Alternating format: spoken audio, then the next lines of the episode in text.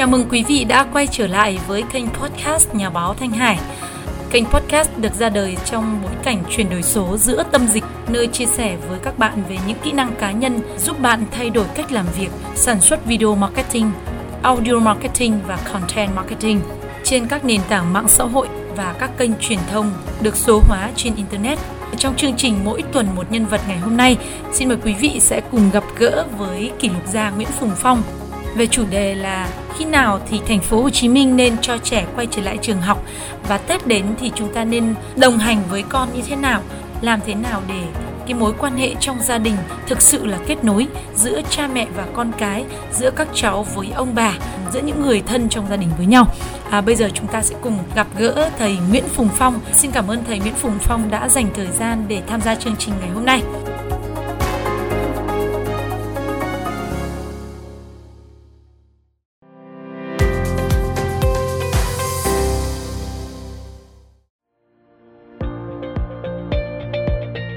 Vâng thưa thầy Nguyễn Phùng Phong, hiện nay thì à, thành phố Hồ Chí Minh đã chính thức là thông báo là sẽ cho học sinh mầm non đi học vào tháng 2 tới. À, cụ thể là khoảng ngày 14 tháng 2 tức là ngay sau Tết âm lịch. À, tuy nhiên thì đối với học sinh tiểu học cho đến à, học sinh lớp 6 thì hiện nay Ủy ban nhân dân thành phố Hồ Chí Minh vẫn chưa có quyết định chính thức mà mới có cái đề xuất của Sở Giáo dục và Đào tạo Vậy chúng ta có nên sớm cho trẻ em được đến trường hay là còn tiếp tục chờ thêm một thời gian nữa? Vâng, thưa chị Thanh Hải, theo góc nhìn của cá nhân Phong thì cái việc mà học sinh tiểu học à, chưa được à, đến trường thì cái đối với Phong thì điều đó là không nên. Phong nghĩ rằng là chúng ta nên cho các con đi học bởi vì à, chúng ta biết là cái virus ấy, thì cái quan ngại lớn nhất chính là cái cái sức đề kháng. À, tất cả các loại virus đều là cái vấn đề quan ngại nhất đó là cái sức đề kháng của mỗi cái cá nhân. Ở nhà các con không có được vận động các con không được tiếp xúc với bạn bè không được chạy nhảy không được vui chơi à, không được uh, thoải mái đúng với cái tự nhiên của con. Tôi cũng nhìn thấy rất là nhiều phụ huynh mặc dù con không đến trường nhưng họ vẫn đưa con đến những điểm ăn sáng vẫn tới những cái khu vui chơi vẫn đi siêu thị vẫn đi ra những cái nơi đông người như vậy. Thì nếu như chúng ta quan ngại cái việc mà trẻ đến một cái nơi đông thì sẽ có khả năng lây nhiễm thế thì câu hỏi liệu chúng ta không đến trường thôi chứ các cái địa điểm vui chơi vẫn đang full các con đấy thầy. Rồi thì các điểm gọi là mua sắm các điểm ăn uống vẫn đang full các con đấy thầy. Vậy thì cái việc mà chúng ta đang quan ngại ở đây là gì? À, vậy thì rõ ràng là chỉ là không đến trường thôi chứ còn các con vẫn đi ra ngoài một cách rất là tự nhiên. Như vậy thì cái quan ngại mà lây nhiễm có phải chăng là cần phải xem xét lại hay không? Và khi con trẻ nó ở nhà mà nó cứ cha mẹ đi làm mà nó cứ chơi game này nó chọc chọc ở trong cái điện thoại như vậy thì cái sức khỏe của con chắc chắn sẽ bị ảnh hưởng rất là nhiều. Như vậy thì ta để cho con tới trường đi. À, ta tới trường con được à, uh, chạy nhảy vui chơi với bạn bè. Và cái việc mà học online hiện tại nó không thể nào thay thế cái offline được. Bởi vì offline các con sẽ nhận được cái cảm xúc từ thầy cô từ bạn bè. Nó rất là khác với cái việc ngồi trước màn hình điện thoại. Đó là cái góc nhìn của tôi. Vậy thì cũng nên cho các em nhỏ sớm được đến trường bởi vì đó cũng là một cách để cho các em tập thích nghi với thực tế cuộc sống đúng không thầy? Đúng rồi, cái cái việc mà chúng ta đưa con đến trường và chắc chắn chúng ta cũng phải có những cái giải pháp để à, giúp cho các con à, phòng tránh những cái việc lây nhiễm à, theo cái 5K chẳng hạn. Vậy thì cái việc đó cũng là một cái giáo dục ý thức của con là trong cái bối cảnh xã hội như vậy thì con cần phải làm như vậy để bảo vệ sức khỏe của mình, bảo vệ sức khỏe của bạn bè, những người xung quanh. Đó cũng một cái cách chúng ta giáo dục cái cách thích nghi thưa chị. Đến tháng 2 tới thì tính ra là các em nhỏ cũng đã ở nhà khoảng hơn 8 tháng. À, vậy nếu mà để các em ở nhà kéo dài như vậy thì nó có thể dẫn đến những cái hệ lụy gì?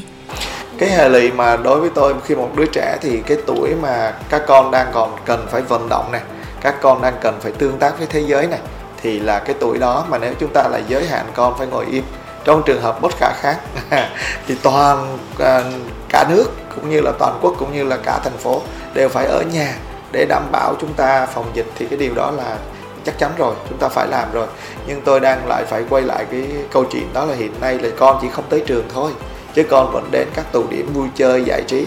Con vẫn đang tiếp xúc với rất nhiều bạn khác. Và bạn đó là cũng đang vui chơi giống con. Là cũng các cái hồ bơi tôi vẫn thấy full các con đang tắm. À, các cái khu vui chơi tôi vẫn đang thấy full các con đang chơi. Thậm chí còn chờ đợi à, lâu hơn so với trước đây.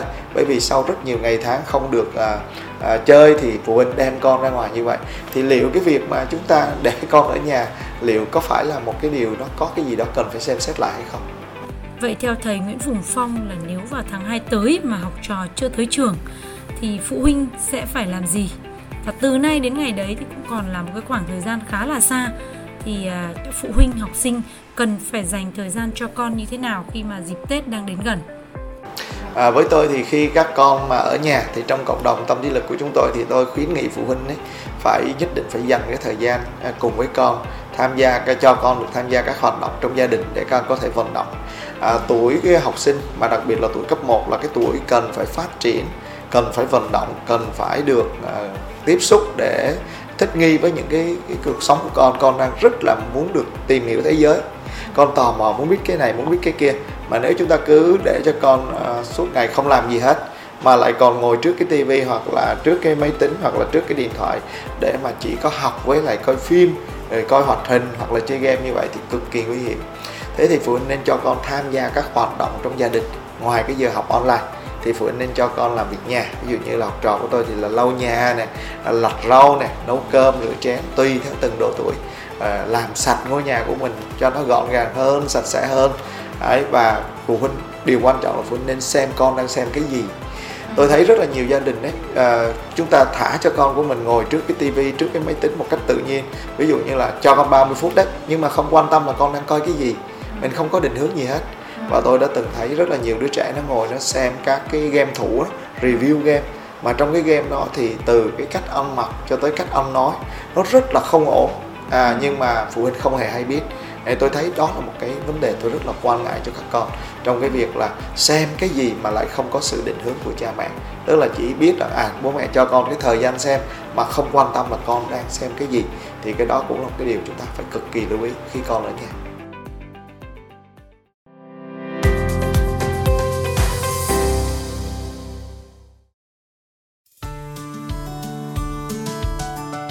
Trong khi các con chưa đi học chưa tới trường. À, nhưng mà tết thì đến rồi. Và có lẽ tết cũng là một cái dịp để cho chúng ta được gặp gỡ thăm hỏi người thân ông bà cha mẹ. Và thanh hải thấy là cũng có rất nhiều phụ huynh đưa con trở về quê đi thăm ông bà cha mẹ.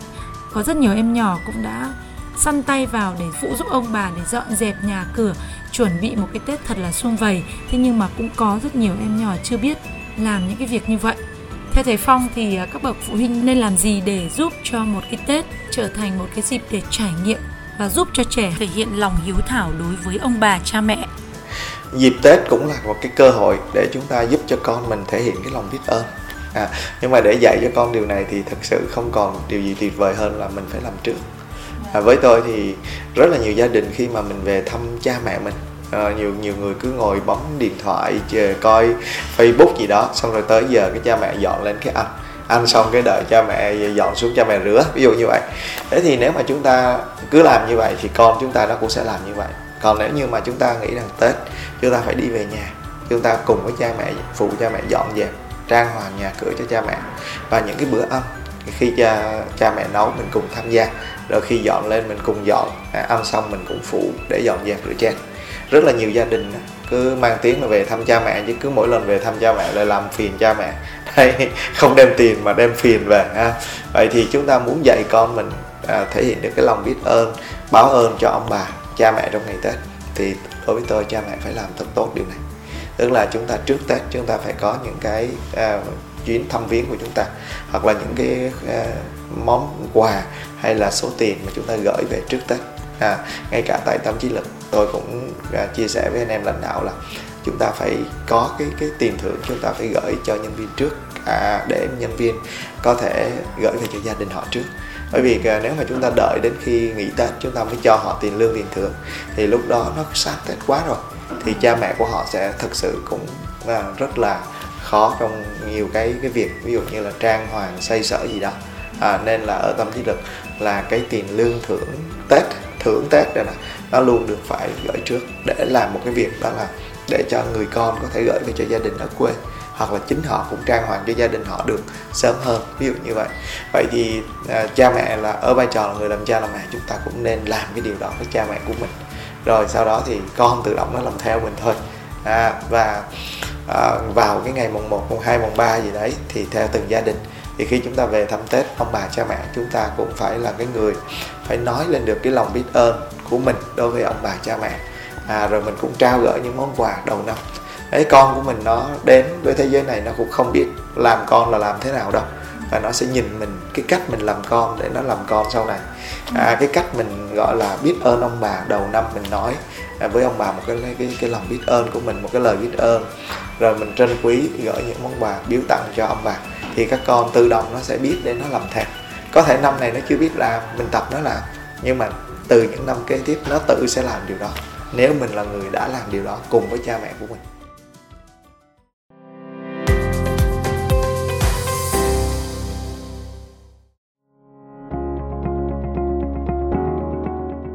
Năm 2022 đã bắt đầu rồi. Thầy Phong có những cái mong muốn đổi thay như thế nào đối với các thầy cô giáo cũng như là phụ huynh học sinh, và đặc biệt là các em học sinh?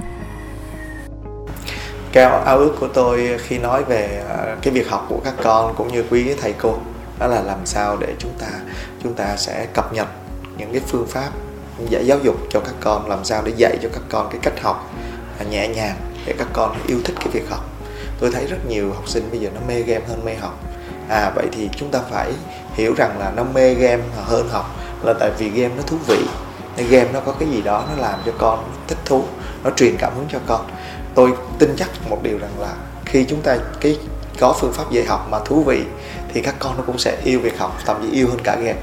À trong các cái lớp học của tôi các thầy cô tâm lý lực à, ứng dụng những cái phương pháp giáo dục mà cho con được sáng tạo cho con được thể hiện bản thân cho con được uh, chơi cùng nhau cho con được có cơ hội chinh phục những cái ờ, mục tiêu của con trong cái lớp học thì tôi thấy rằng các con quên luôn là cái điện thoại con đang ở đâu vậy thì làm sao đó trong những tiết học toán lý hóa văn sử địa tiếng anh vân vân thì các con đều được học với những cái phương pháp học mà nó phù hợp với từng loại hình thông minh của các con.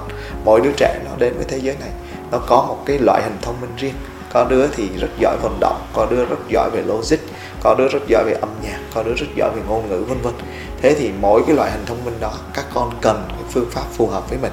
À, ví dụ như cái bé mà giỏi logic thì nó thích phải có những câu đố trong buổi học thì nó mới thấy thú vị. À còn bé mà nó thích về ngôn ngữ nó mạnh về ngôn ngữ thì nó thích phải được phát biểu nó thích phải được trình bày cái ý kiến của nó. À còn cái đứa mà nó là thích âm nhạc thì nó cần phải cái kiến thức đó phải được à, thể hiện dưới dạng có nhịp điệu có cấu trúc vần điệu để nó dễ nhớ à vậy thì vân vân những đứa mà thích vận động thì nó lại thích phải có được chạy nhảy thì cái buổi học đó đối với nó mới thực sự thú vị. Chứ nếu chúng ta để im nó ngồi im một chỗ rồi khi phát biểu thì phải đưa tay như thế này mới cho nói. Cứ đưa quơ quơ như thế này không cho nói. Thì đứa bé nó cảm thấy nó nó không được à, yêu thương nó không được thấu hiểu. Thì cái buổi học mà nó rất là khó chịu. Như vậy thì mỗi lần nói tới học nó chán muốn chết. Giống như mình người lớn mình mà đi ăn một cái gì mà cái món đó mình không yêu thích người ta mới nhắc tới cái thôi mình nói thôi thôi thôi thôi anh ăn thì ăn đi cho tôi không ăn món đó đâu. Ha thì con nít cũng vậy. Khi mà nó nó học mà nó yêu thích thì chúng ta vừa nói tới chữ học nó cảm thấy wow học là một điều rất là tuyệt vời.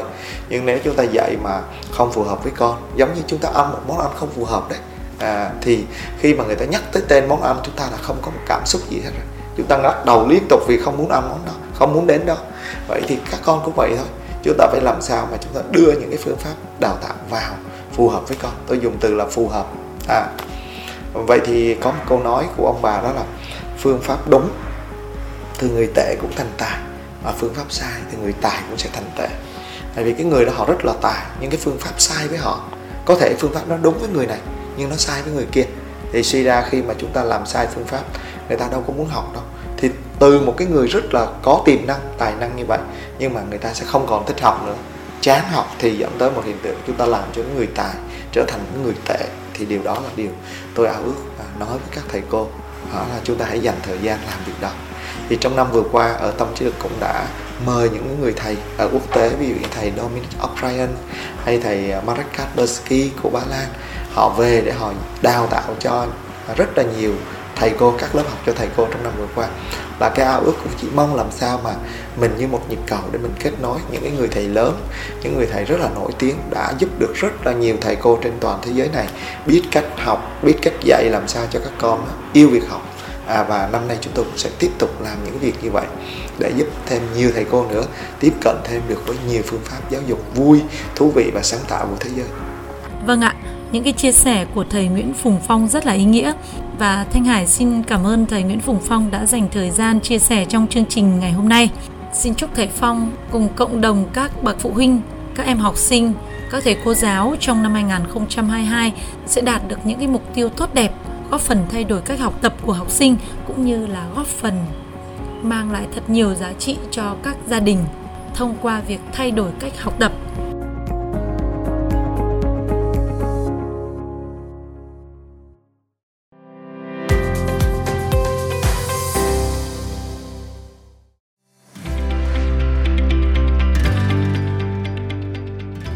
Tới đây thì thời lượng của chương trình cũng đã hết rồi. Thanh Hải xin cảm ơn quý vị đã dành thời gian theo dõi. Quý vị cũng đừng quên là chương trình trò chuyện cuối tuần, mỗi tuần một nhân vật vào ngày chủ nhật hàng tuần. Quý vị sẽ cùng lắng nghe và theo dõi ở đấy sẽ có rất nhiều những nhân vật vô cùng thú vị. Những cuộc gặp gỡ bất ngờ sẽ mang lại cho chúng ta những cái trải nghiệm vô cùng thú vị. Mỗi nhân vật là mỗi một câu chuyện đặc biệt của người Việt Nam. Quý vị có thể tải cái file audio này về nghe lại hoặc là share đường link này cho bạn bè của mình cùng nghe và trải nghiệm. Quý vị nhớ bấm vào nút đăng ký follow trên các nền tảng audio trên podcast của nhà báo Thanh Hải à, hoặc là trên kênh Thanh Hải TV để mỗi khi Thanh Hải có một cái nội dung mới, một nhân vật mới xuất hiện thì quý vị sẽ là những người đầu tiên có thể lắng nghe gặp gỡ họ. Xin cảm ơn quý vị đã đồng hành và ủng hộ. Thanh Hải xin chào tạm biệt và hẹn gặp lại.